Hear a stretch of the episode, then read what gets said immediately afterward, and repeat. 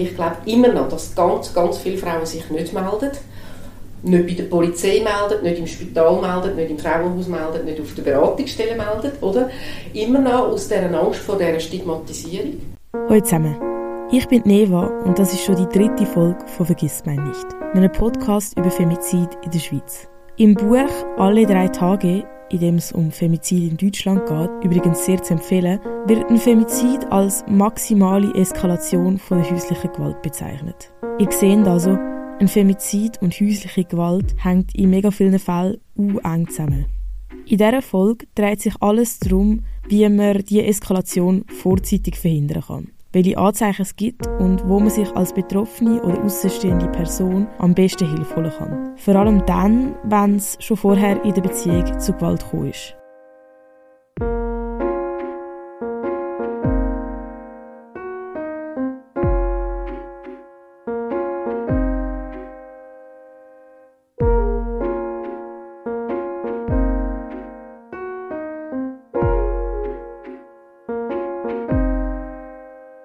Anfangen möchte ich die Folge mit einer kleinen Überlegung.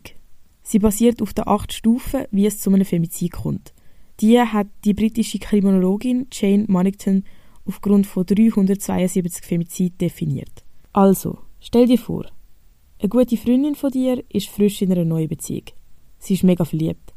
Auf Instagram postet sie Bilder von ihm und ihr und er kommentiert sie mit «für immer mies», obwohl sie sich doch gar noch nicht so lange kennen. Früher sind wir immer gerne zusammen in den Club gegangen und haben dann den nächsten Tag mit Kater am See verbracht. Seit deine Freundin in der neuen Beziehung ist, merkst du, wie sie öfters ablehnt, wenn du dich mit ihr verabreden willst. Du sprichst sie darauf an und sie erzählt dir, dass ihr Freund nicht will, dass sie zusammen in den Club gehen oder in die Party. Er wird eifersüchtig, wenn sie sich zu freizügig zeigt. Es ist ja irgendwie auch voll herzig von ihm. Ich meine, er ist einfach mehr so der Beschützertyp, sagt sie. Du hast irgendwie ein ungutes Gefühl. Eigentlich sollte ihr Partner ihr keine Kleidervorschriften und Ausgangsverbote auferlegen. Er ist ja schließlich der Partner und nicht ihre Eltern und außerdem ist Vertrauen doch das A und O. Trotzdem behaltest du deine Meinung für dich. Es ist nicht deine Beziehung und du willst dich nicht so sehr einmischen in Sachen, die dich nicht angehen. Du lässt es für eine Weile sein, beschäftigst dich mit anderen Sachen und gehst halt mega Kaffee trinken als im Club. Schadet dir ja auch nicht. Irgendwann hörst du aber immer weniger von ihr. Zuerst denkst du nichts gross dabei. Dann siehst du sie per Zufall beim Posten. Du entdeckst unter ihrem Käppi ein blaues Auge. Du fragst sie, woher sie das hat, aber sie kann dir keine glaubhafte Geschichte erzählen. Plötzlich erinnerst du dich, dass du auch schon vorher eine kleine blaue Flecke am Handgelenk und am Hals von ihr gesehen hast. Dazumals haben sie dich aber nicht so fest beunruhigt. Ein blaues Auge hingegen, das schockiert dich. Was würdest du jetzt machen? Wüsstest du, wie man richtig reagiert oder wo du oder deine Freundin Beratung holen könntet? Für diese Folge habe ich mit Susanne Peter geredet. Sie ist in der Geschäftsleitung der Stiftung Frauenhaus Zürich und sie hat mir erzählt, was sie jemandem raten würde, der häusliche Gewalt von außen miterlebt. Also, wenn man Kontakt hat mit einer Frau, ist es immer eine Frage von der Beziehung. Also, was hat man für einen Kontakt? Bin ich die Nachbarin, die sie einmal in der Woche im Stegenhaus trifft? Oder bin ich Freundin? Oder bin ich die Mutter? Oder die Schwester? Oder die Kollegin? Oder was auch immer. Da ist ganz wichtig, dass man eigentlich dieser Person, der Frau gegenüber signalisiert, du, ich mache mir ganz grosse Sorgen. Weil es wird wirklich in der Regel schwieriger. Das sind die Erfahrungen. Das kann man jemandem sagen, schau, es wird doch immer erzählt, die Erfahrungen sind. Und wenn sie dann sagt, nein, noch einmal wollte ich es probieren, dann sage ich, gut, was soll ich das nächste Mal machen, wenn die Situation kommt und du wieder geschlagen worden bist und wieder eine blaue hast? Sagt sie, ja dann geh mit mir dorthin. Und dann würde ich sie beim Wort nehmen und sagen, ja gut. Es ist der Weg, wo du musst gehen, du musst ihn machen. Also ich kann dir nur zur Seite stehen. In der Schweiz gibt es zum Glück verschiedene Stellen, an die du dich wenden kannst. Wer sich nicht gerade bei der Polizei melden will, der kann sich zum Beispiel an die Opferhilfe Schweiz wenden. Allein im Kanton Zürich gibt es 6 Beratungsstellen, die betroffenen Frauen weiterhelfen können. Und wer nicht vor Ort vorbeigehen will, Beratungsstellen bieten oftmals ein 24/7-Telefon oder sogar Chat-Service an. Auch wenn du nicht persönlich von Gewalt betroffen bist, können sie dir helfen, den nächsten Schritt zu entscheiden. Der Fokus liegt in diesem Podcast klar bei den Opfern. Trotzdem möchte ich erwähnen, dass es auch für gewaltausübende Personen Beratungsstellen gibt. Wenn du selber merkst, dass du manchmal nicht weisst, wohin mit deiner Wut oder Aggression oder sie sogar in Gewalt endet, dann hol dir lieber genug für Unterstützung.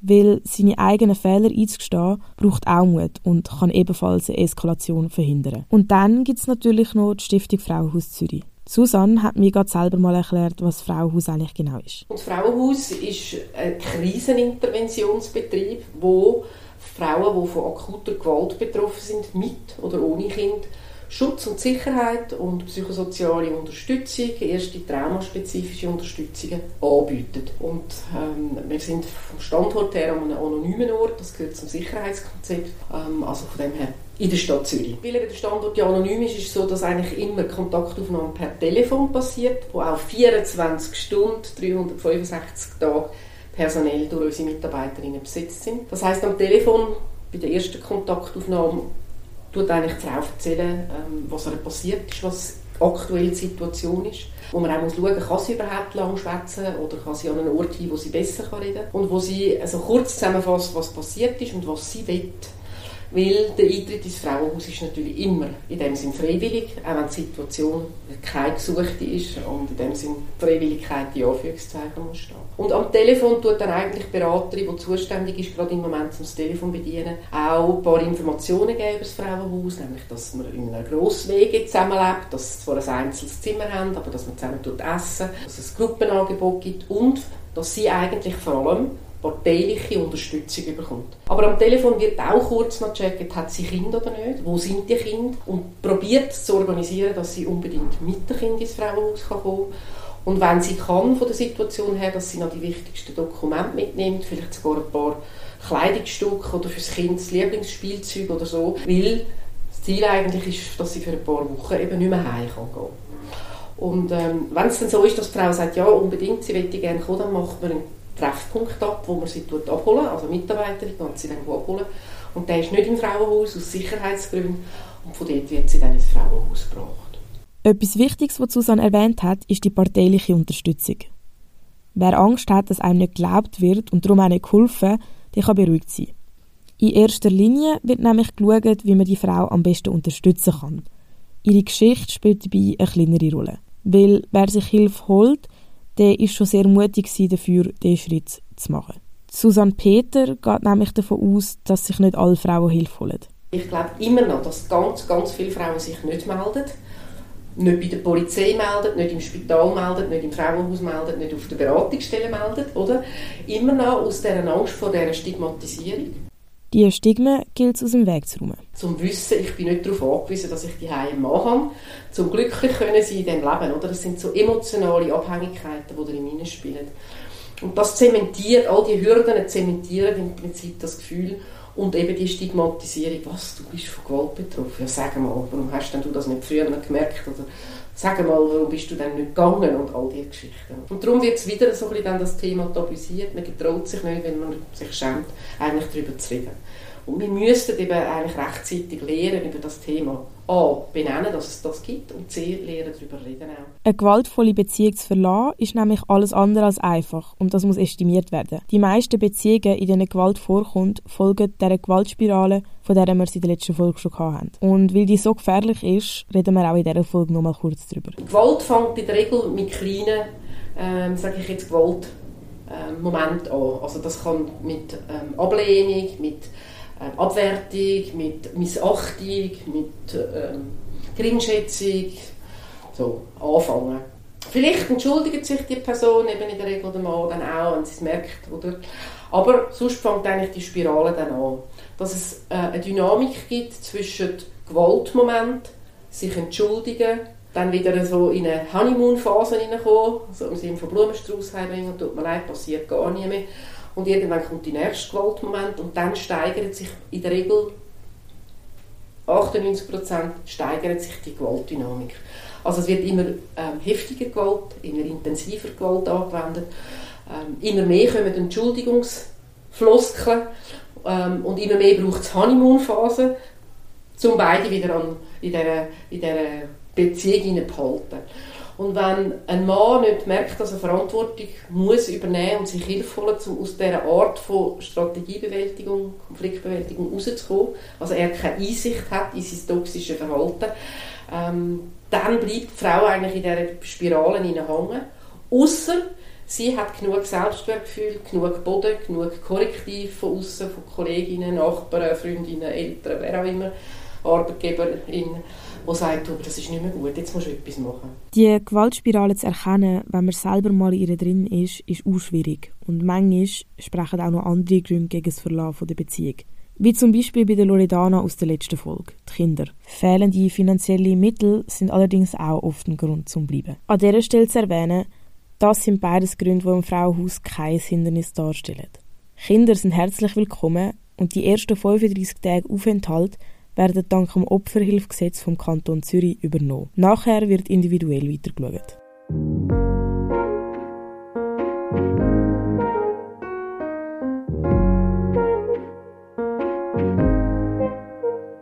Fast die Hälfte der Frauen zwischen 26 bis 45 in der Schweiz gibt an, schon mal Gewalt in einer Partnerschaft erfahren zu haben. Das ist ziemlich viel und genau darum ist es unglaublich wichtig, dass mehr Aufmerksamkeit auf das Thema gelenkt wird und unsere Gesellschaft sensibilisiert wird und weiss, wie man reagiert.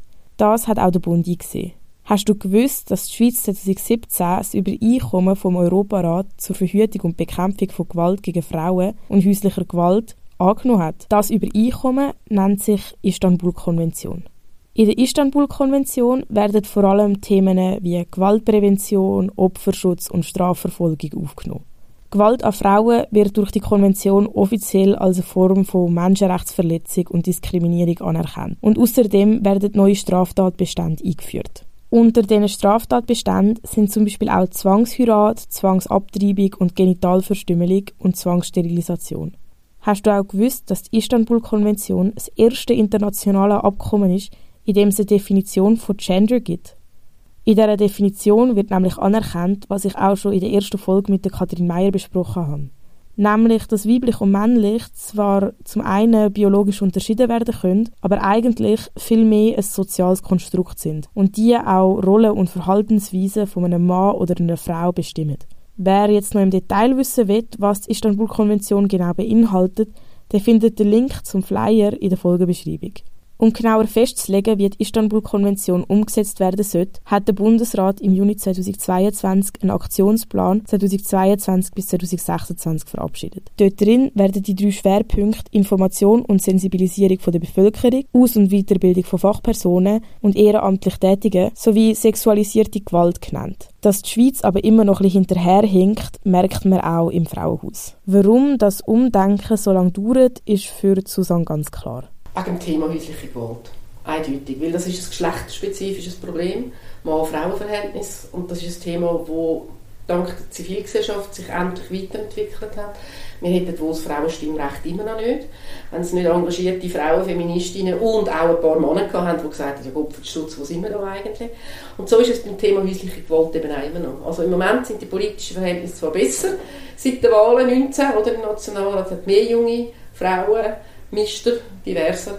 Aber da braucht es noch mehr Entwicklung, damit die Bereitschaft von den Leuten, die an diesen Schaltstellen sind, sagen, ja sicher, jawohl, da investiert man Geld, das ist uns wichtig, nicht ins Militärbudget, sondern ins Bildungsbudget. Aber das sind die Schaltstellen, wo wir alle irgendwie, auch mitgefragt sind, wenn wir wählen gehen. Wir müssen noch die richtigen Leute wählen. Und wir brauchen eben die Zivilgesellschaft, die stark ist, und woher schaut und sagt, Moment, das nimmt eine falsche Entwicklung. Oder? Also das Korrektiv, das ist die Chance, die wir haben. Kommen wir jetzt nochmal auf den Zusammenhang mit Femizid zurück. Die sind nämlich auch schon seit Längerem ein Thema im Frauenhaus. Also Femizid ist schon lange ein Thema bei uns. Wir korrigieren auch schon seit Jahren die sogenannten Beziehungsdramen, wie das die Medien berichtet hat. Da findet jetzt ein kleines Umdenken statt. Und wir finden vor allem, es müsste mehr passieren. Probieren wir auch in der gesamten Schweiz, aber auch kantonal, dass das viel spezifischer, auch statistisch erhoben wird, die Tötungsdelikte, weil unserer Meinung nach dort sich eine Sensibilität auch bei der Polizei noch müsste, durchsetzen. Es braucht auch die Schnittstellen, die Zusammenarbeit oder, unter den verschiedenen Stellen, also NGOs, Behörden, Staatsanwalt, Polizei. Da kann man sicher noch einiges optimieren in der Zusammenarbeit. In der nächsten Folge rede ich mit der Laura und der Chevin von Ni Una Menos. Was Ni Una Menos genau ist und was sie immer noch kritisieren an den Massnahmen vom Bund, das sehen wir in der nächsten Folge. Das war jetzt aber die dritte Folge von «Vergiss mein Nicht!». Auch dieses Mal findest du weitere Informationen in der Folgenbeschreibung. Und einfach weil es so wichtig ist, erwähne ich es nochmal. Wenn du Verdacht auf häusliche Gewalt in deinem Umfeld hast oder selber von häuslicher Gewalt betroffen bist, dann findest du auch Links zu Beratungsstellen in der Folgenbeschreibung. Lieber holst du dir einmal zu viel Hilfe als einmal zu wenig. Und wie sie es so grossartig gesagt hat, jetzt noch eine kleine Botschaft von der Susanne an euch.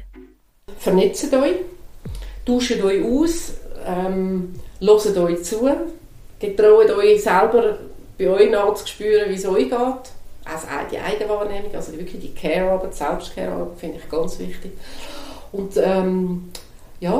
sorgt dafür, dass ihr in eurem Umfeld euch so könnt bewegen, dass ihr euch sicher fühlt. Dass es ein Netz ist, das euch trägt, dass wenn ihr einmal aus irgendeinem Grund müde sind, nicht mögt, loslassen wollt, dass ihr mitgetragen werdet. Weil es braucht einen langen Schnauf für alles, was wir versuchen zu verändern, zum Guten, zum im wach bleiben.